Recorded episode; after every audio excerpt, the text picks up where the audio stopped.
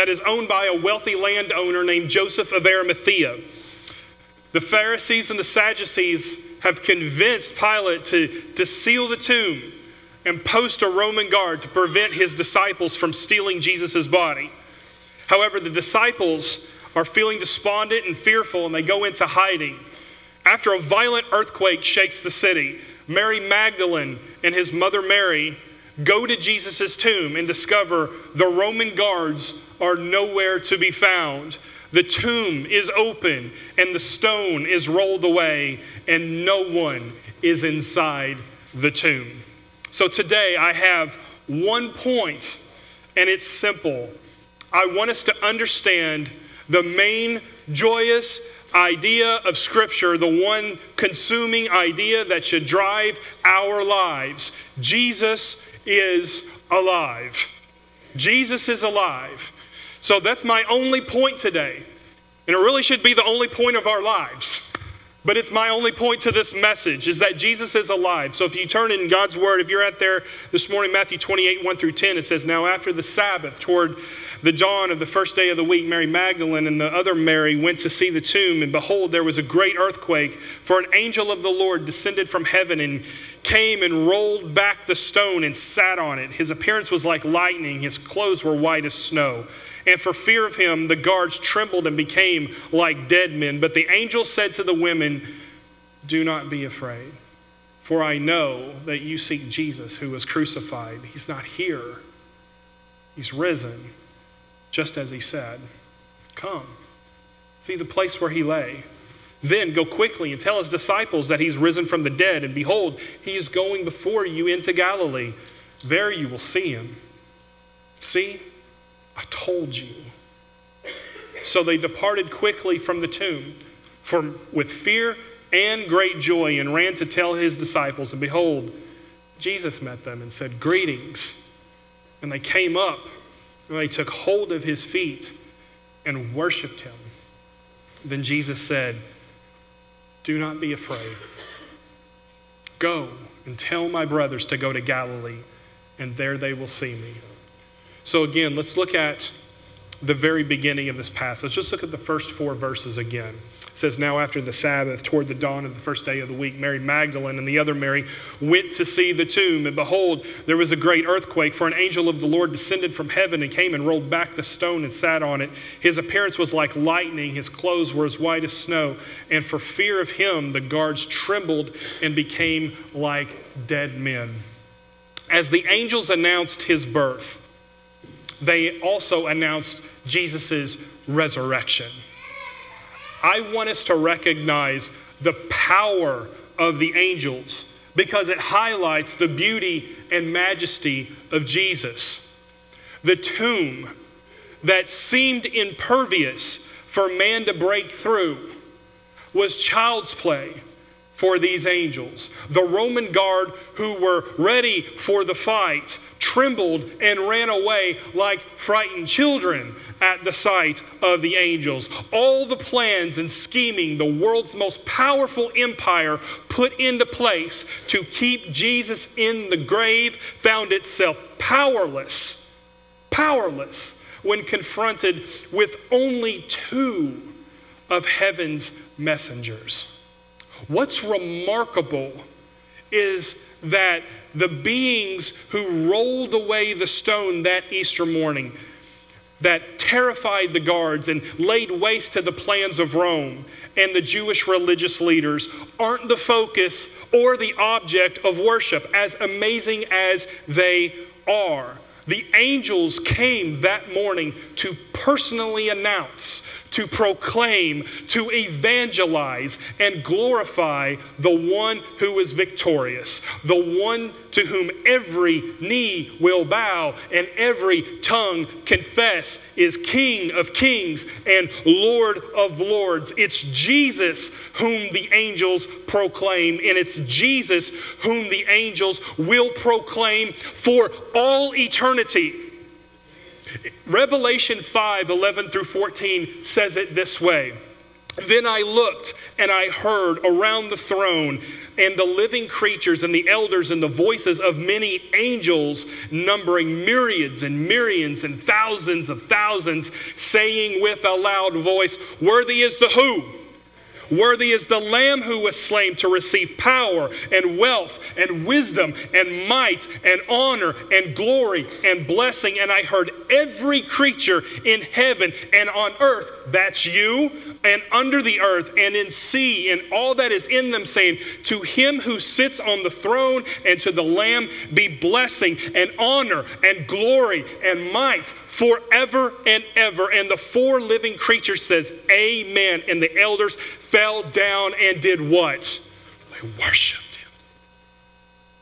It is Jesus, friends, who give, who gave the angels their power.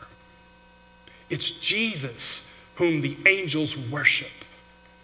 And when they roll the stone, terrify the guards, it is only a small taste of what they are capable of doing, and an even smaller taste of what Jesus can do in you. If Jesus can empower angels to roll away stones so that he can walk out of a borrowed tomb, make no mistake, Jesus is perfectly capable, willing, and able to take you from where you are now and recreate you from the ground up and make you spiritually alive. Jesus perfectly is perfectly able and willing to cancel any claim Satan wishes to have on your life. When Satan tries to hurt, manipulate, harm, molest, cause dysfunction or disillusionment in his chil- in, in, the, in the children of God, when the enemy tries to convince those who trust in Christ that they aren't loved, treasured, valued, and sealed in Christ, all a believer has to do is remind him of his already defeated condition with the same words the angel used at the tomb when they said, But the angel said to the women, Do not be afraid, for I know that you seek Jesus, whom was crucified. He is not here. He is what? He is risen just as he said. The passage tells about angels tells about the angels who, whose insistence the two Marys at the, the, the, the, two Marys at the tomb that they not focus on the angels, but instead that they should focus on the risen Jesus. And because Jesus is risen, that they must go. Verse 7 says it like this Then go quickly and tell his disciples that he has risen from the dead, and behold, he is going before you into Galilee. There you will see him. See, I've told you. Notice, notice the angel's emphasis on the word quickly, the urgency is telling. There are certain things that can wait to be said. Then there are things that should never wait to be said. Jesus' resurrection is one of those things that should never be waiting to be spoken of if we really believe what we believe. If we really believe in Jesus' bodily resurrection, it's not something we need to be unclear about if we believe eternity is at stake.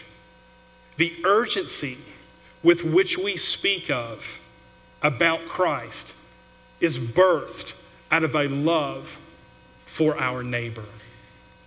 For example, if I know your appendix is about to rupture, if you're in agonizing pain and you're just doubled over and you have no idea why, but I know your appendix is about to rupture. And if I know a surgeon, a surgery by a skilled expert surgeon is the, your only hope for survival, I'm not going to hesitate to tell you to go to the ER. I'm not going to debate how that's going to affect our relationship. Instead, it would be an act of love if I know that you're in mortal danger and I immediately point you toward the cure. So when we tell out of urgency that other people need Christ, it's out of love for our neighbor. So, but here's an interesting fact about verse 7.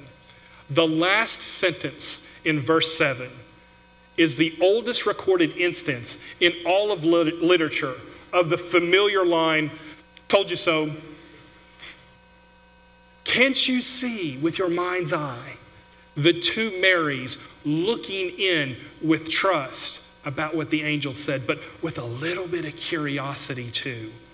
They look into the tomb, and all they see is a folded linen cloth.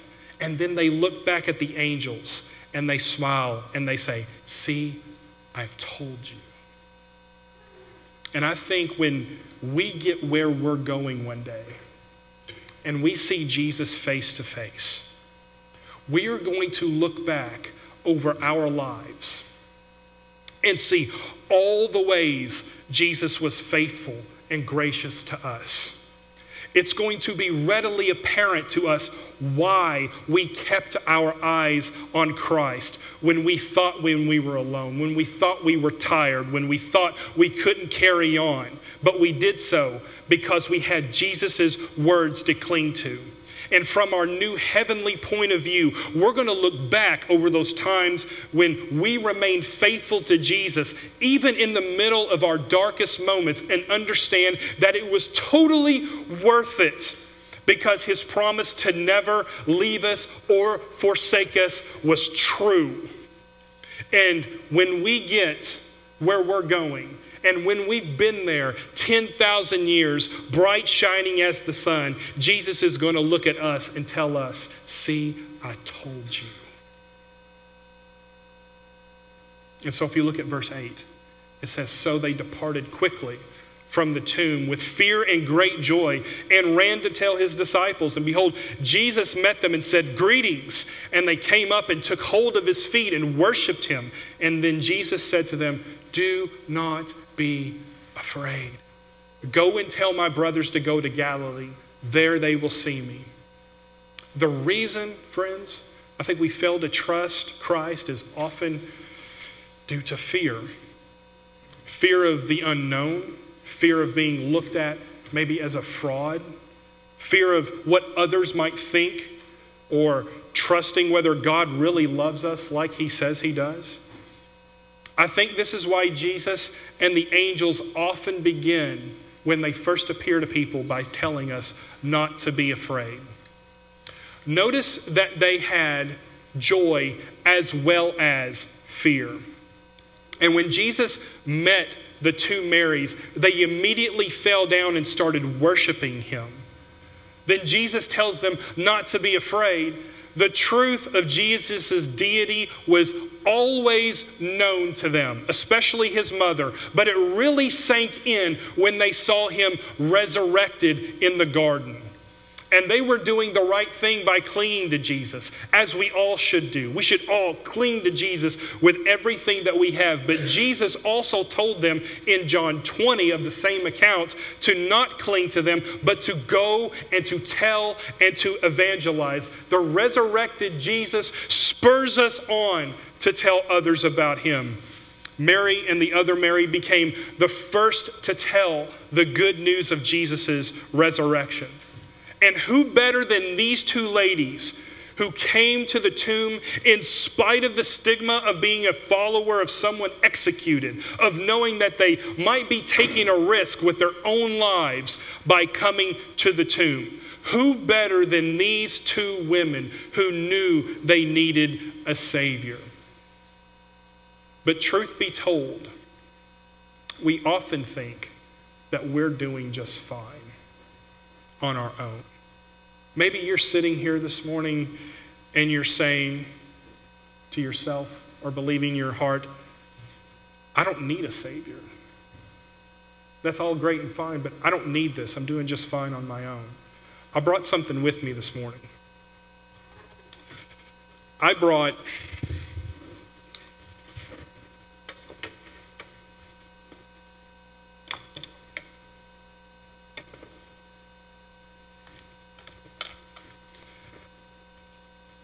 I brought a cymbal with me. Y'all see this every Sunday. They're just sitting over there. I love this cymbal. It's beautiful. Look how shiny it reflects. Okay, now I bought this cymbal a while back, and the reason I bought this cymbal, if you're a person of a certain age, is because this is the same cymbal that Creed used in the, you know, that old band Creed, okay? They used in that, that, uh, that song Higher. And I heard that song and I loved it. And I was like, I want that cymbal. And I okay? So if you ever hear that song again, this is the one. It sounds just like it. But you know, you look at this and you go, wow, that's pretty cool. It's shiny. And this is pro level cymbal. I love it, okay? And we think this is pretty good. But let me, let me show you something really interesting.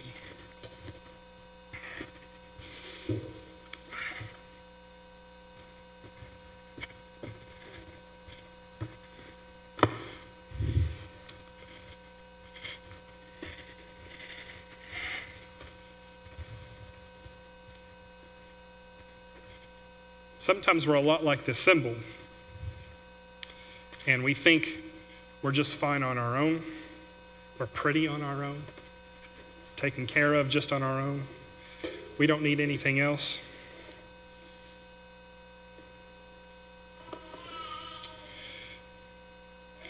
But when Jesus comes into our life, he tends to change things up and make us look brand new.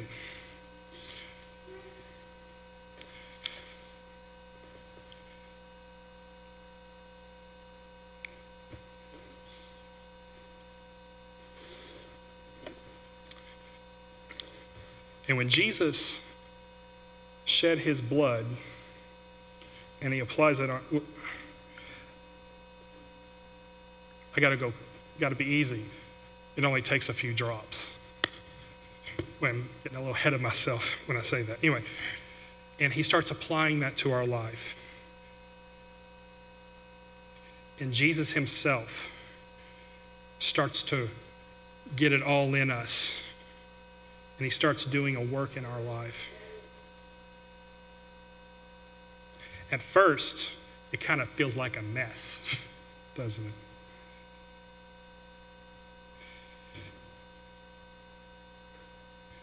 You have to let it sit there for a second. And then when Jesus puts his blood on our life and starts cleansing us, Jesus starts to go to work on us. And it gets down into the little cracks in our life that we want no one else getting involved in.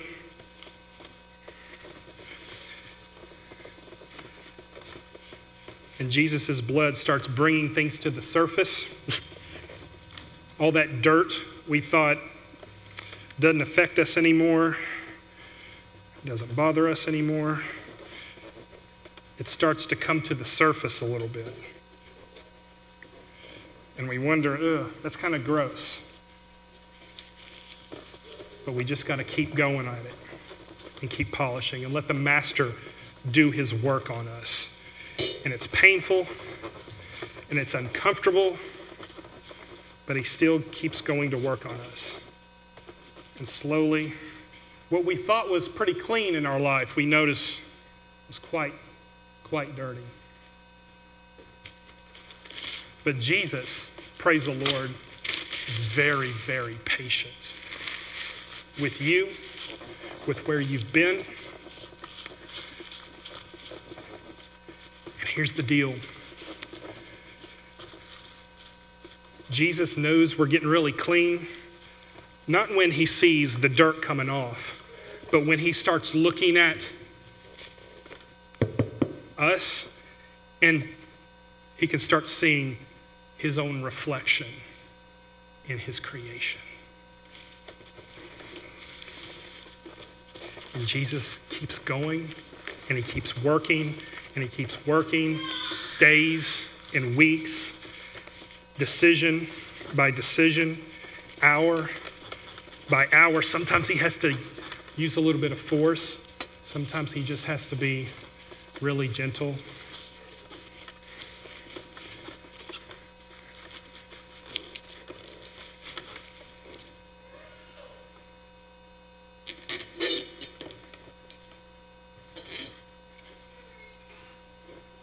Sometimes he's hard, and sometimes he uses loving kindness, his agape, his hesed all over us.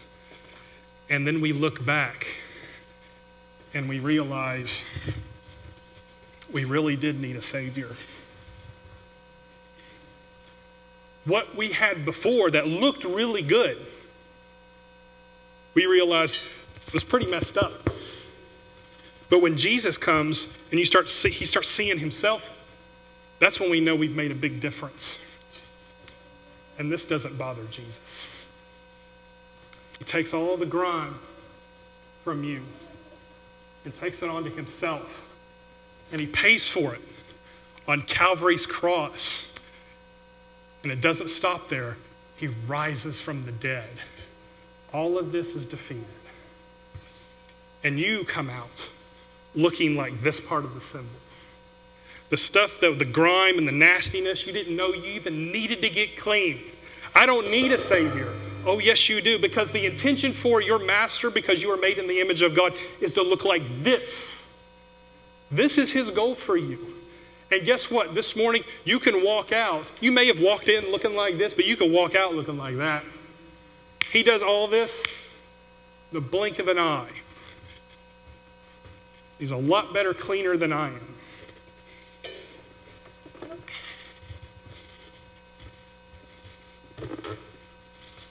And so, you may be here this morning and feel a lot like how I describe my cymbal. On the outside, you may look and sound pretty decent, but if you are honest, you know that just beneath the surface, something's not right. This morning, you may have come as a kindness to a friend or a family member who invited you. But let me tell you a deep truth this morning. You're not here by accident. Jesus, the creator of heavens and the earth, not only died for you, but was resurrected so that you no longer have to wonder about the meaning of life and why you are here. But instead, you can have real and a, a real and meaningful life with your Creator here and now today. Not only did Jesus die, but he was victorious over death that Easter morning 2,000 years ago so that you can live forever and not spend eternity separated from him. It's through the life of Christ that we are able to see ourselves as we should. It's through Jesus that we realize our true value and worth as being made in the image of God. It's in the person of Jesus where we find the answer to the questions of meaning and purpose what is right, what is wrong, what is ultimately worth living and dying for. It's in Him that we not just find truths, but ultimate and final truth about reality and the very reason for existence. It's in Christ alone that we not only have life, but we have it more abundantly. As Paul said in his conversation with the philosophers in Acts 17, it's in Jesus that we live and we move and we have our being. This is what we mean when Christians ask whether you are in Christ. This morning, have you submitted your life to Jesus? The Jesus who was killed and was resurrected for his glory and for your good. This morning, as our team comes, I want to offer us an opportunity to respond to that. This morning, as Josh comes to receive you, I want us to consider whether we may have come in here this morning kind of looking tarnished like the cymbal, but you want to walk out polished and brand new. This is your morning. Come forward as the team leads us. Don't wait until the second note is played. Respond to Jesus. Let's pray together. Father,